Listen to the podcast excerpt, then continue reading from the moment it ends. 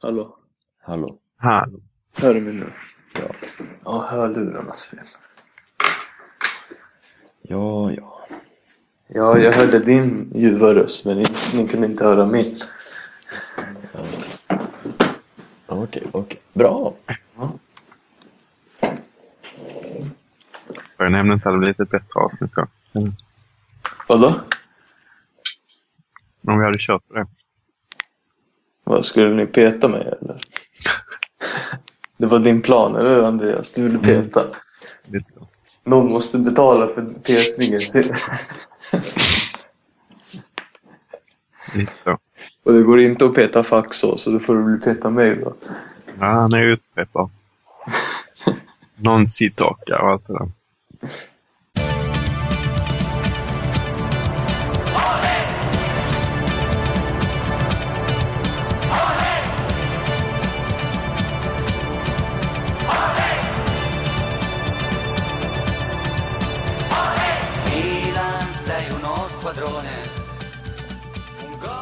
Ja, men då kör vi väl lite älgpodderi ännu en gång.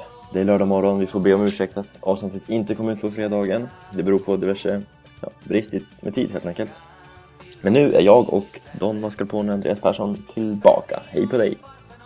Ciao, ciao. Hur eh, mår du? Jo, det är bara bra. Examensmiddag ikväll så. Stort, stort. Och match imorgon. Vet inte vad som är störst. Det återstår att se. Med oss har vi vår kompanjon som vissa vill bli permanent, ska bli permanent i den här podcasten. Vi får se vad som händer med det. Det är Jag Reza... jag själv provat. Ja, jag själv. Det är Reza Mohammedi som är med oss. Tjo, Tjo, hur mår du i Stockholm? inte så bra. Snöade ikväll, så, eller igår natt. Så Så nu kommer ni inte ut på en vecka.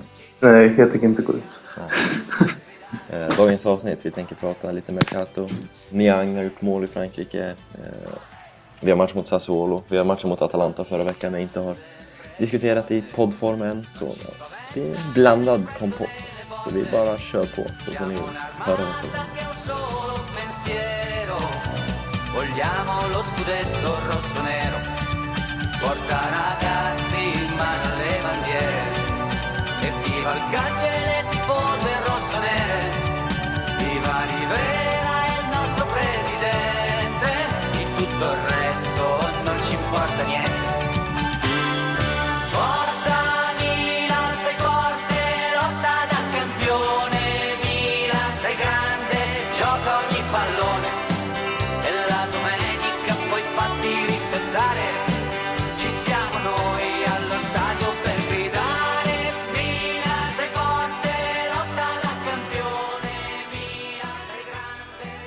Atalanta tänkte vi skulle prata om, eller matchen mot Atalanta i alla fall. Vi vann med 3-0, Andreas. Det var ju Mm. stora siffror och sköna siffror måste man väl ändå kalla det. Det får man väl ändå kalla det. Ehm, Vi pratade lite om det, att det kändes positivt och att man skulle börja nya året positivt som en ny start och allt det där. Så det gjorde man ju verkligen. Och de flesta spelarna tyckte jag såg bra ut. Mm. Med givna undantag av Matri. Liksom. Robinho kanske till och med på topp. Eh, förutom på, i formationen. Liksom. Men eh, annars såg det väldigt bra ut. Kaká gjorde 100 och 100. Ja, eh, Reza. 3-0 eh, blev det till slut, men var det verkligen 3-0 stabilt? Eh, vi hade ju ett bortdömt mål där på där Mexes vi blev knuffad och Denis hade flera fina lägen vid 1-0. Ja, det var ju inte... Eh, alltså spe, resultatet speglade väl inte matchbilden helt och hållet på ett rättvist sätt känns det som. Atalanta var ju ändå... De hotade ju ett tag där innan 2-0 målet kom. Så det var ju inte helt... kändes ju inte helt stabilt. Eh, och, eh, men jag skulle ändå nog säga att den största anledningen till att Milan vann var att jag inte kollade matchen faktiskt. Jag kollade den på efterhand. Jag har märkt att när jag inte kollar så gör Milan alltid mål. Och eh, jag såg inte hela matchen, så nu vann de med 3-0.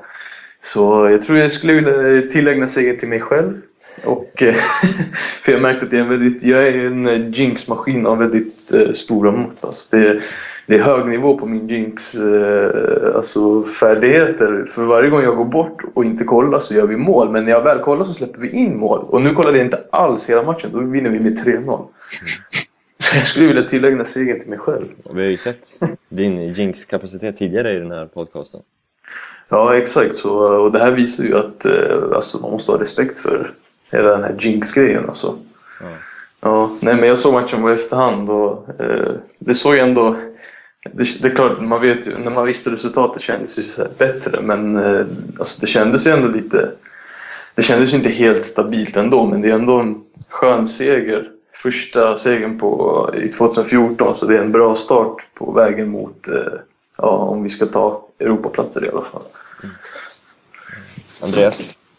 Ja, vi, är ju, vi är ju faktiskt obesegrade nu 2014. Ja, just. Det. Eh, nej, men det, det stämmer ju till viss del. Eller Abiati räddade ju också oss eh, och sådär. Så att det var inte, det var inte så en glasklar seger och sådär. Men jag tror ändå att det hjälper självförtroendet rätt så mycket att vinna och hålla nollan och göra en hel del mål. Så jag tror att det kommer få positiva effekter även om det inte såg så, eh, så eh, dominant ut som kanske en tränarseger gör.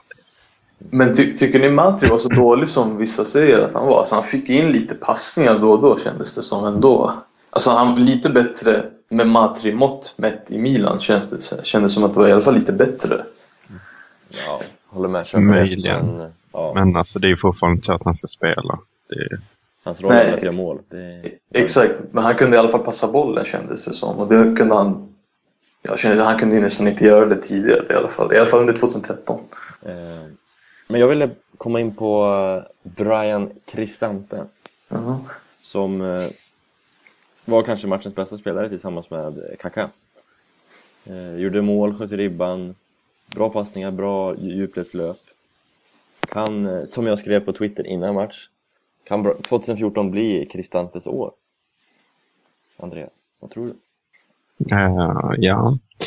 Eh, Galliani var ju inne på det och sa att, uh, att vi inte behöver någon mittfältare nu när, uh, när vi har Kristante. Att det är vår nyför, vårt nyförvärv.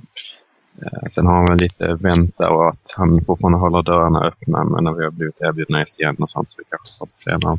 Men eh, helt klart intressant är är han ju såklart. Han är född 95 som är helt sjukt när man reflekterar över att talangerna börjar bli unga, betydligt yngre än en själv nu. Eh, Men ehm, han gjorde ju ingen prickfri insats. Han missade en hel del passningar och sånt där. Men det är klart, han, han gjorde ju ändå bra ifrån sig och han gjorde ju mål. Så, så ehm, ja, han kan absolut kännas spännande på en eh, Messala-position. Han är väl nog inte som eh, Allegri har pratat mycket om redo för eh, registan än, men eh, han kan väl hoppa in och göra några matcher i alla fall. Vad tycker du, Reza?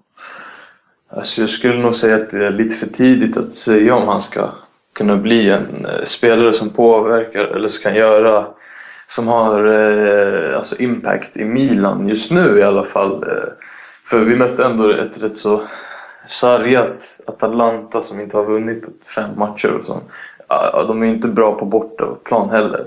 Så det känns inte som en riktig värdemätare utan eh, får se i de kommande matcherna om han, när vi spelar borta mot eh, ja, Sassuolo, så se om han klarar av att spela eh, under de eh, miljöerna. Det är ju det som är utmaningen, Och sen kanske mot lite bättre lag också. Men det var ju ändå en bra start han visar ju indikationer på att, att det är en, eh, alltså han har ju kvaliteter. Men samtidigt så eh, känns jag, började, jag tänker tillbaka till eh, en spelare som Merkel som också kom in och som var lite hypad och, sen, och just nu har hamnat i Watford. Så man, kan ju, man måste ju vara lite försiktig med eh, alltså, optimismen och, och man måste vara lite realistisk. Det är så svårt att slå sig in i dagens toppfotboll när man är så här ung också. Eh, så om man inte har något alldeles speciellt. Så vi får se om Brian kan eh, tillföra något nu och kanske bli utlånad i sommar. För jag vet inte om han...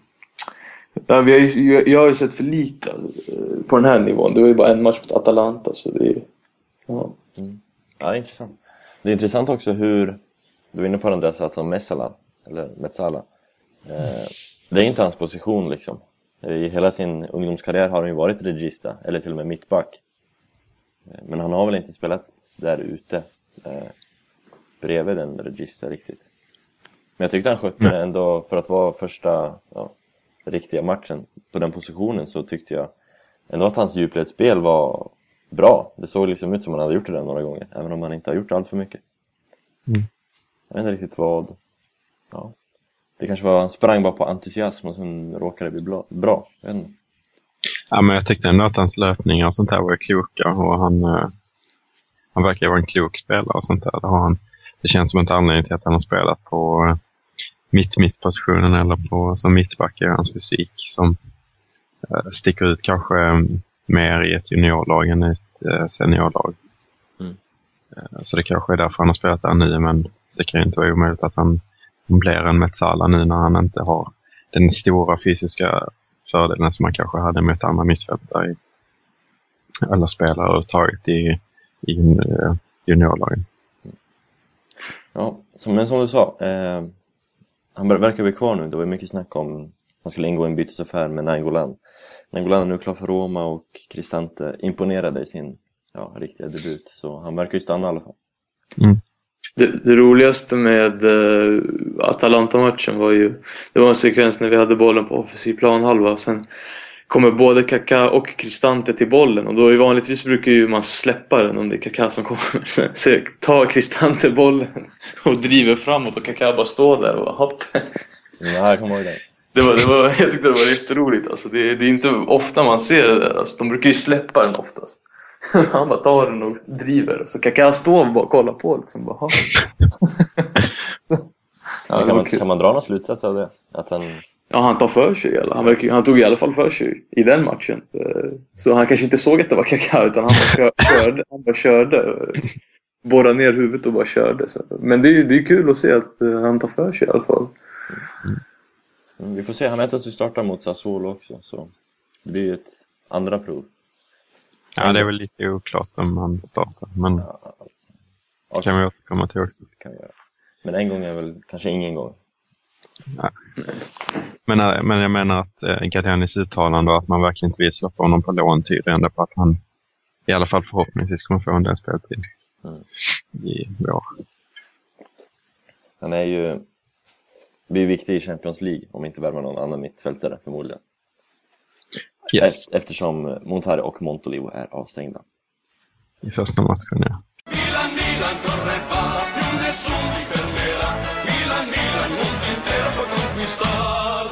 Och när vi ändå är inne och snuddar på det, varför inte fortsätta prata Mercato och kanske framförallt mittfältsmercaton.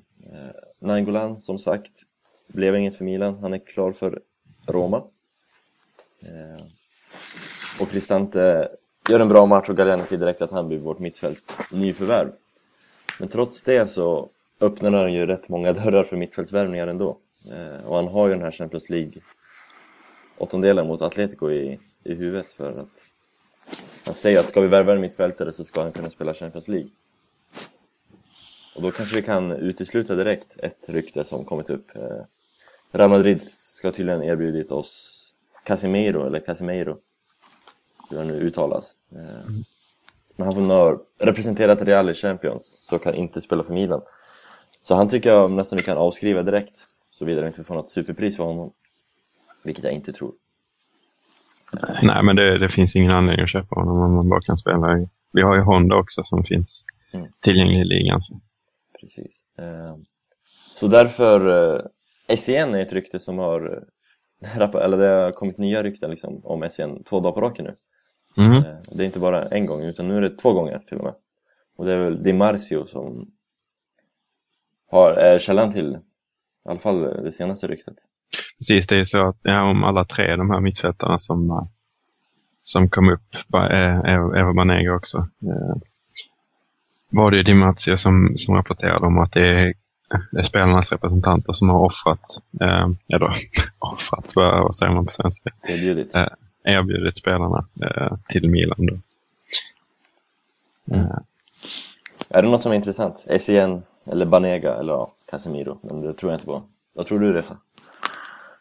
Ja, alltså, eh, om syftet är att de bara ska spela Champions League känns det lite onödigt att hämta in. De är ändå eh, högavlönade de här spelarna troligen. Jag vet inte om Casemiro är det men SCN har väl ändå hyfsat hög lön. Och, Uh, Banega har nog också det. Sen, eh, alltså Banega är väl en lite mer offensiv mittfältare och det känns inte som att vi behöver det just nu. Uh, Sen uh, om de bara ska hämtas inför Champions League, alltså om vi åker ut i åttondelen så, har vi, så vi kommer ha en rätt så stor trupp då under våren och så kommer vi lägga på de här lönerna också på det. Så det, det känns ju lite så onödigt för det känns ändå som att vi har mittfältarna som eh, vi har mittfältarna i truppen för att klara av Serie A åtminstone. Eh, Så, men de kanske, vi, vi, Galliano kanske utgår från att vi kanske går långt i Champions League, kanske behöver mittfältare, kanske mer kvalitativa mittfältare också. Så ja. Mm. Lite Det-. Ja. Ja, men det är ju eh, det är helt rätt att det är så. Alltså, SCN gissar jag har en hög lön. Och eh, även om man kanske skulle kunna locka honom med speltid och sådär inför eh, VM eh, så eh, känns det inte som, som att han går ner jättemycket i lön. Eh, det blir ju ett väldigt risktagande men Sen så är ju den här Champions League-platsen som man skulle, jag skulle kunna prata om i många avsnitt. Men den är ju väldigt viktig att komma förbi mot Atletico de Madrid. Skulle vi gå vidare där så skulle vi betala SCN, lön rätt så många gånger om. Eh, nu är inte att värva honom en garanti för att gå vidare. Men ehm, det blir ju så eftersom vi är det enda italienska laget som är kvar.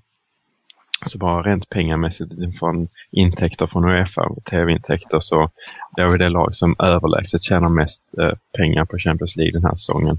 Oavsett om vi åker ut direkt efter vi har gått vidare mot, eh, mot Atletico. Men det är väldigt mycket pengar som vi tjänar bara om vi slår, slår ut dem. Mm. Eh, mest i Europa. Eh, och förutom det att vi ses, eh, vi får ett högre anseende i, i Europa också lite. Jämförelse med, det går ju inte bra i ligaspelet eh, så det har varit rätt skönt att visa Europa att man ändå har någonting. Ehm, så den matchen är väldigt, väldigt viktig och jag är rätt så säker på att Galliani har koll på det.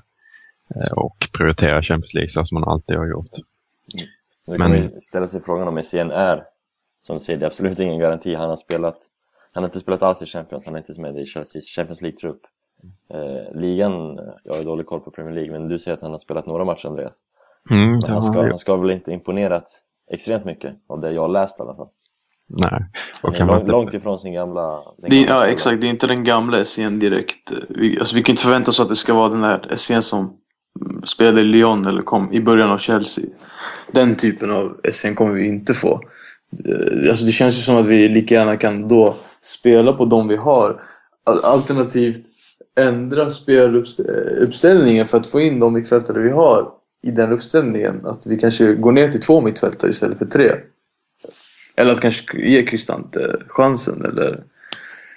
Eh, för jag, jag, jag, jag känner det, jag, jag är inte riktigt på de här eh, kortsiktiga lösningarna. Ta in de här 30-plussarna ett halvår och sen om, de, och sen om vi floppar då har vi liksom betalat höga, höga löner och sen har vi onödiga spelare i truppen också. Det sänder väl lite fel signaler till de här ungdomsspelarna eller spelare som Cristante att ja, men vi hämtar in bara för att det är Champions League och två spelare är, är avstängda hämtar vi in en ny spelare från en annan klubb, 30-plussare och så även fast du har gjort ett bra debut liksom.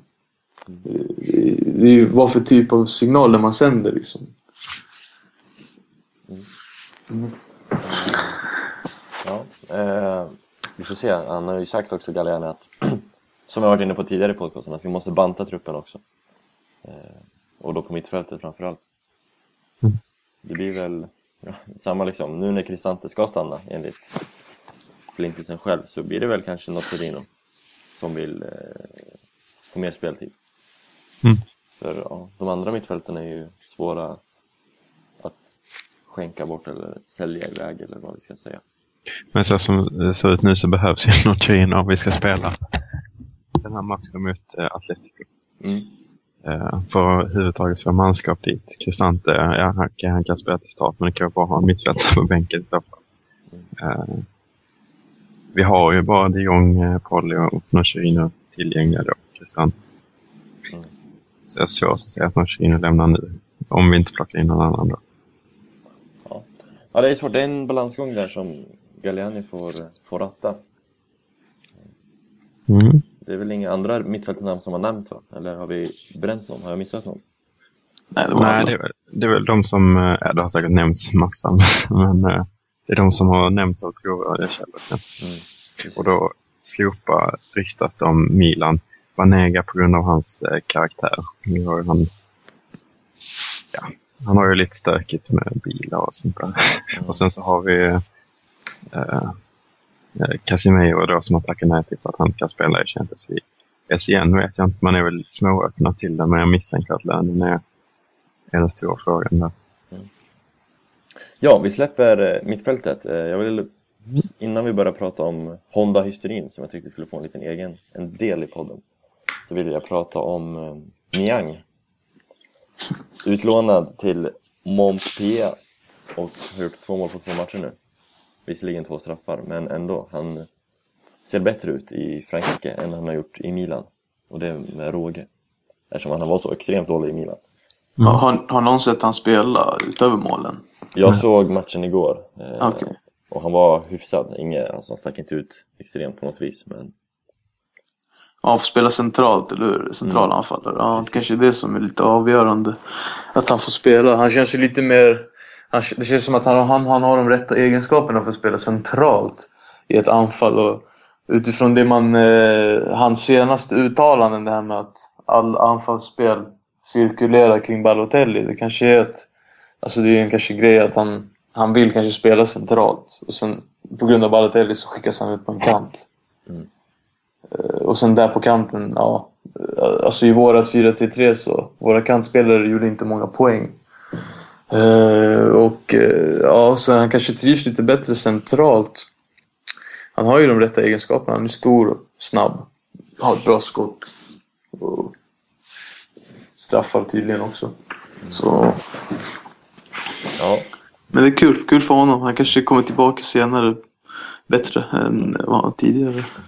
Andreas, är du orolig att Milan ska göra en Aubameyang? Spontana tankar. Det har bara gått två matcher, men... Mm. Nej, alltså jag vill ändå inte det. För att, ja. alltså man måste ändå ta de här chansningarna ibland för att vi kan inte ha så många spelare som är truppen och så vidare. Uh, vi har Gorkif som lämnar för att bli jättekritiserad uh, länge och han går inte så himla bra. För att ta en annan fransman. Mm. Uh, visst, det hade varit tråkigt om han skulle gå till uh, Dortmund och prestera väldigt bra. Men Ja, Han är ju inte, han är ju lån och det är väl både Lekip och flera, alltså det finns ingen utköpsklausul sägs det-. Men Det gör inte alltså. jag tror Gazettan skriver att, om mina källor nu är korrekta, att Gazettan skriver att det finns en. mm, jag har också för mig det. Men jag, har, jag, jag har hört lite så här snack om att, hur var det nu? Att i Frankrike, nu är jag ute på rätt tunn is, men att i Frankrike så får man inte göra ett rent lån, alltså bara låna spelaren. Okej. Något i den stilen. Eller så var det tvärtom, att man inte får ha utköpsklausuler. Men det är någonting med de där klausulerna i Frankrike. Det här kan vara helt fel, ni får gärna, gärna rätta mig. Eh, jag har för mig att de hade en eh, utköpsklausul, alltså option på köp. Mm, Eh, har jag för mig i alla fall. mm. Jag Men det, läste alltså, det det. jag har hört att det sägs alltså att man måste ha den. Så därför, ja, officiellt så har man en klausul. Men inofficiellt så har man kommit överens om att man inte ska köpa en Niang. Eller någonting i den stilen. Men vad låg priset låg på närmare, ja vad var det? Tio. 8, 9, Ja. 10. Så det är rätt så bra. eh, Milan har gjort en bra affär på honom om man går för det priset. Så det är tråkigt om han lyckas. Men vi har ju en del anfallare som det är. Mm. Eh, och tjäna 10 miljoner bara sådär, det är rätt så bra. Frågan är om Montpellier har 10 miljoner. Det kan ju bara vara så att man har satt den bara för att. Och att han inte kommer kunna Mm. lösa den i alla fall. Som sagt, det där med regelverket i Frankrike får någon gärna rätta mig med. Eh, någon som Mm. lyssnar.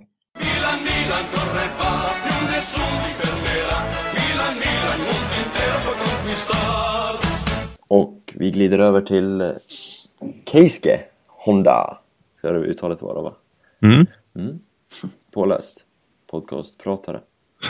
Eh, det är inte en liten hysteri i Milano just nu över vårt nyförvärv. Det var väl 50 japanska journalister på Milanello första träningen och 200 akkrediteringssökningar från japaner enbart. Till eh, Sassuolo Milan. Ja, precis. Eh, I Sassuolo då, på deras lilla Mapei Stadium. Eh, det är inte lite stökigt. Vi såg ju på flygplatsen hur stökigt det var också. Och det var någon som sa att det var mer journalister och fans där än när Ronaldinho anlände till Milan. Mm. Vilket säger rätt mycket. Och Milan har sålt mer tröjor den senaste månaden än, eh, eller mer grejer på, eh, på den där onlinebutiken den här månaden än hela förra året. Så att det har ju sina effekter. Vi har redan nu gått plus på honom, kan vi säga det? Ja, Det, var, det är inte så otippat. Nej, det är inte. jag lite varit inne på. Mm. är Men det, är det, var, kan, har ni någon förklaring till den här superhysterin? För han är ju ingen... Han har inte bevisat att han är en extrem världsklasspelare än så länge. från japanskt håll är det inte helt otippat. Kolla, Det var inte så länge sedan jag kollade på den här VM-krönikan för 2002 när VM gick i eh, Sydkorea och Japan. Eh, de japanerna som var helt galna när Ljungberg kom dit och liksom nästan svimmade av när han rörde vid dem. Eh, sköna scener. Men det, det finns ju väldigt, den typen av intresse finns ju väldigt mycket i Japan. Eh, och det var så likadant ut. Wernbloom, Pontus Wernbloom pratade om det i, Tjeska. Att det finns ett jättestor medieövervakning om, över Cheska eh, överlag. Eh, som europeisk eh, storklubb eller så. Eh, europeisk klubb i Champions League. Men det finns ett väldigt stort intresse för Honda. Eh, och väldigt mycket eh, journalister därifrån. Mm. Och då är det rätt så självklart att det blir ännu större om han går till Milan som är en större klubb. Och journalisterna åker kanske hellre till Milano än till Moskva. Vad eh, tror du då? Tror du han eh, kommer eh, spela lika bra som, som journalisterna vill få honom till, eller vad vi ska kalla det? Reza? Vad tror du? Han gör väl förmodligen, förhoppningsvis, någon form av debut mot Sassuolo. Uh, ja, jag hoppas det i alla fall. Han, kan. Han, har ju, han är ju en bra spelare men uh, sen ja. Alltså det är ju, man har ju sett han lite i Champions League och så. Då har han ju ändå varit... Alltså, han visar ju... Alltså han, han har ju klass. Det är ju ingen snack om saken. Och sen i Japan har man också sett... I Confederation såg man också han och eh, Kagawa var riktigt bra i Japan. Så man vet ju att han håller mot bra motstånd också. Sen är ju frågan om han kommer in i det här systemet. För det första i ny, nya ligan och sen eh, att han kommer in i Allegris system. Och, för jag tror i alla fall, han, han verkar vara en så intelligent spelare så han kommer nog han kommer nog, alltså han kommer nog kunna spela, samspela med alltså Kaká och Montolivo och de här spelarna rätt så snabbt. Alltså jag tror han kommer komma in i det rätt så snabbt. Men sen är frågan det här med att sen när man, man måste ju ändå lära känna sina lagkamrater lite för att förstå lite hur de, hur de är som spelar, hur de löper. För han kommer ju ändå vara lite han kommer ju ändå vara den som ska slå assister. Så han måste ju ändå veta lite hur Balotelli och Pazzini och kanske Matri också, hur de fungerar som anfallare. Så han får lära känna dem lite. Men han verkar ju vara så, en så intelligent spelare så han kommer nog ändå kunna komma överens och samspela med de flesta tidigt. Alltså, han kommer vara en sån som acklimatiserar sig snabbt tror jag. Han verkar ju vara likt en Kaká, rätt ödmjuk eh, och villig att lära sig. Det är väl, nu ska vi inte kanske generalisera, men det är väl rätt japanskt att liksom vara så ödmjuk och så snäll om man får säga det, liksom öppen. Lite förvånad blev jag faktiskt när han sa att han eh, inte fokuserar så mycket på att lära sig italienska. Bara han fokuserade på det fotbollsmässiga. Eh, så jag vet inte om han, tar, han lär sig italienska eller sånt där nu i, i eh, det första skedet. Det pratades ju om att han skulle gå någon italienska kurser under tiden i, i eh, Moskva eh, sista tiden. Men eh, han pratade faktiskt engelska på presskonferensen och sådär. Till skillnad från eh, Rami. Ja. Han försökte i alla fall. Yes. Eh, och inte japanska heller. Som Galliani påpekar. Uh, men uh, nej men absolut, jag håller med. Uh, rätt så. Och jag tror att också att han är en intelligent, intelligent spelare som kommer att anpassa sig rätt så snabbt. Men det är klart, det finns inga garantier. Tror du han får spela mot Sassuolo då? Inhopp i så fall. Eh, Jag läste nu att eh, det väntas att han eh, kommer att spela från start mot Spezia, Coppa Italia i veckan. Mm. Gabriel Rami, Honda och Pazzini väntas starta då. Gabriel, det pratar vi inte om mm, den korta Mercato-delen. Men när vi är klara om Honda så kan vi snabbt snacka målvakten också. Det är lite intressant tycker jag. Mm. Bra, då gör vi det. Eh, Ja. Vi släpper Honda och ser vad han presterar i ligaspelet. Eh, målvakterna, igår twi- twittrade ju Amelia, som ni kanske såg, att han hade bett Galén om att få lämna Milan för ett tag sedan. Mm. Att var, han hade ångrat sig eller vad han skrev och sen, men nu verkar det vara det bästa för alla parter. Eh, och med det sagt så är ju även Gabriel på väg ut, eller var på väg ut i alla fall. Jag trodde han var, jag trodde han var klar för Regina. Det verkar ju så på, på Di Marzio och på Sky där. Men ja, nu säger Andreas att Gabriel ska starta i Coppa Italia-matchen. Det, det var ju först klart att både Gabriel och Vergara skulle gå Mm. eh, till Regina och eh, sen så gick inte det av eftersom eh, eh, Vergara i alla fall, jag misstänker att Gabriel måste också vara icke-EU. Mm. Eh, Mm. rimligen. Men eh, det var i alla fall snack om att Vergara inte kunde gå dit för att eh, på grund av de här icke-EU-reglerna. Så att man kan bara låna ut till Serie A-klubb och inte Serie B-klubb. Mycket märkligt, men så är det i alla fall. Och då kanske det var så att man ville skicka dem båda de två så att de har någon att umgås med eller något sånt där. Jag vet inte. Men, men det var ju därför det ströks i alla fall att det inte gick eh, de facto att låna ut till CB-klubban gick EU-spelare. Men det är väl ändå bra att Gabriel stannar om Amelia lämnar så vi inte Mm. har Coppola som andra målvakt plötsligt. Mm, ja, när, det- Ab- när Abiati går sönder. Det kommer han ju göra. Det kommer man göra. Eh, och Ja. jag tycker att Gabriel är... Jag har hellre Gabriel än Ame- Amelia för att Amelia sitter på en rätt så tung lön ändå och har inte, som jag tycker, presterat ordentligt. Så jag ser ingen anledning till att behålla honom egentligen. Eh, Men märkligt som det ryktas med den här karusellen att båda Gabriel och Amelia skulle ut. Eh, Gabriel på lån då. Och så kommer vi, plockar vi in Sorrentino eller någon, någon annan sån Viviano. rutinerad och uh, Viviano kanske det också ryktas om. Mm, ja. Eh, mycket märkligt, även om jag är väldigt, väldigt svag för Sorrentino tycker han är en fantastisk målvakt. en gamling till, jag förstår inte riktigt den värvningen alls.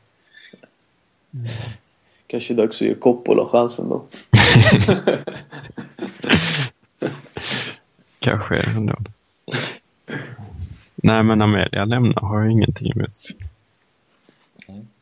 Det, det som är synd med den, eh, hela den där eh, cirkusen, det var ju att Vergara inte kunde lämna. Han, han är ju den som behöver speltid. Gabriel kommer ju få speltid i Milan om han stannar, men Vergara kommer ju inte få det. Han behöver ju speltid. Han verkar ju vara en spännande spelare utifrån det man såg under eh, när jag, U20 och försäsongen kanske inte var så bra, men det är i alla fall det man såg kändes det som en spännande spelare. Så han behöver ju speltid. Han har ju bara suttit på bänken nu i, sedan han kom. Vad han gör i Milan är väl rätt oklart i dagsläget. Han har väl spelat lite i Primavera tror jag. Mm, jo. Men det så var inte det- det som var tanken tror jag. Finns en risk för att han blir en eh, ny eh, Mattioni eller eh, Montelongo. Montelongo också kanske. Någon mystisk spelare som försvinner efter ett tag också. Liksom. Kom in och tog nummer 33 i Milan. Ja, eller hur? Diagone. Ja. Kanske försvinner. Ja. Nej, det var Leandro Grimi. Vidues. Ja. Vad heter han på C? Också Car- Car- Carlo. Cardaccio. Carraccio. De två eh, spännande uruguayanerna. Jävligt oklart. Superfiasko.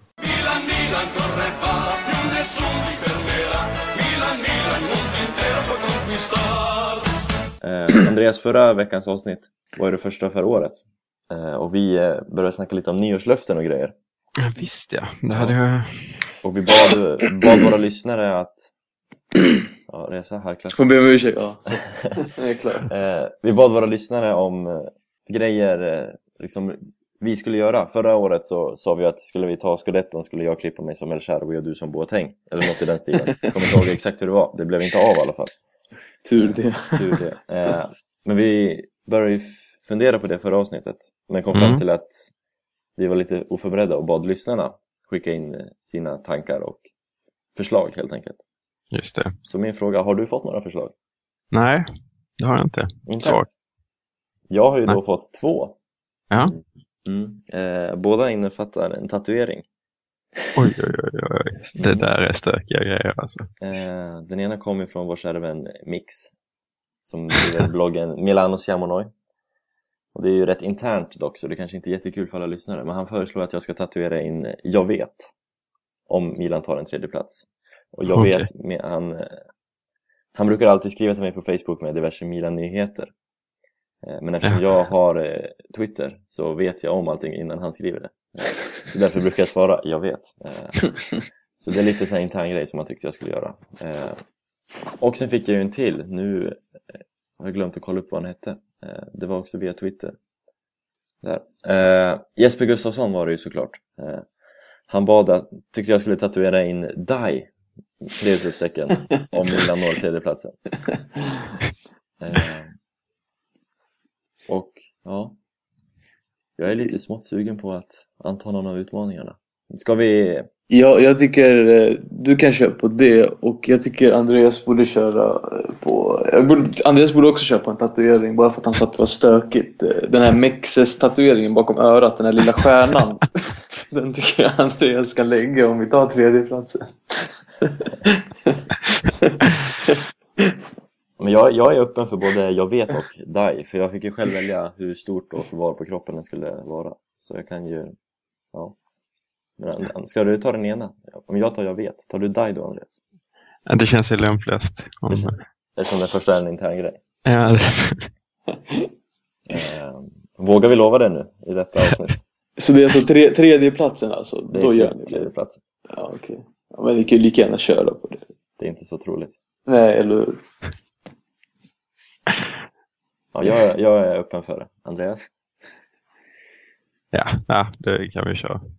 Bra! Eh, inspelat ljudbevis här den 11 januari 2014.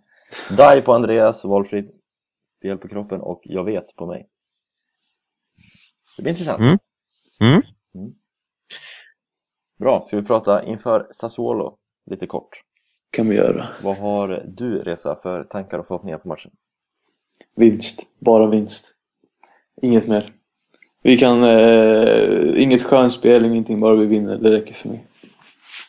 Kort och koncist, Andreas? Eh, ja, ja, men jag tror att Milan kommer vinna.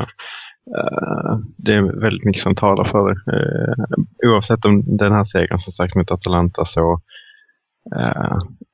representerade siffrorna eller inte så eh, hjälpte det självförtroendet. Och liksom, vi får Honda tillbaks och vi kan använda honom som inhoppare och Pazzini som inhoppare kanske istället för Matri. Eh, vilket kommer hjälpa oss naturligtvis. Och sen så har vi ju eh, eh vad ska jag säga, Sassuolo går fruktansvärt dåligt. Har inte vunnit eller fått tagit poäng på fyra matcher. Har inte gjort mål på fyra matcher. Mm. Och dessutom i, i sitt försvar så saknar man eh, några spelare. Acerbi ut för, på grund av sin eh, cancersjukdom, eh, tråkigt nog. Eh, men även eh, ett par andra mittbackar eh, borta på grund av avstängning och skada. Eh, Så att jag tror på en rätt så bekväm seger här.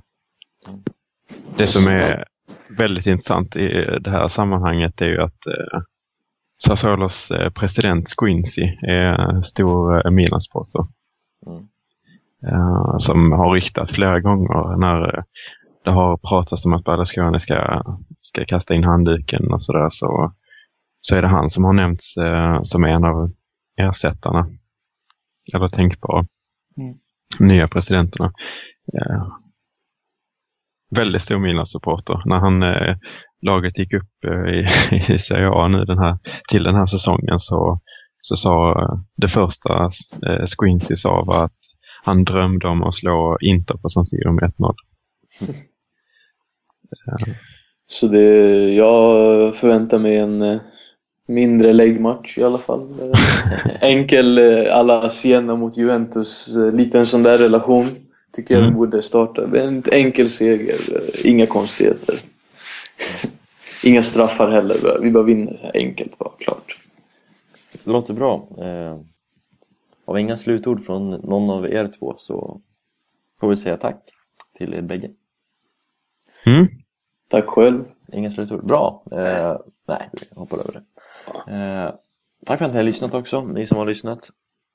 Som vanligt, Twitter eller kommentarsfältet eller vad ni vill eh, för att kommentera och ställa frågor och dylikt. gmail.com finns också för den som inte har Twitter eller vill kommentera på Svenska fans. Föredrar mail.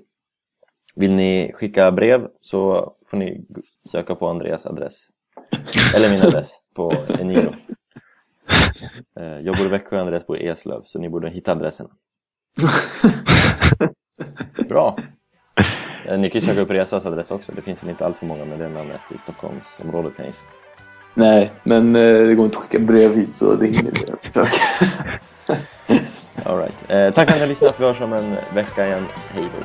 Hej då. Ciao.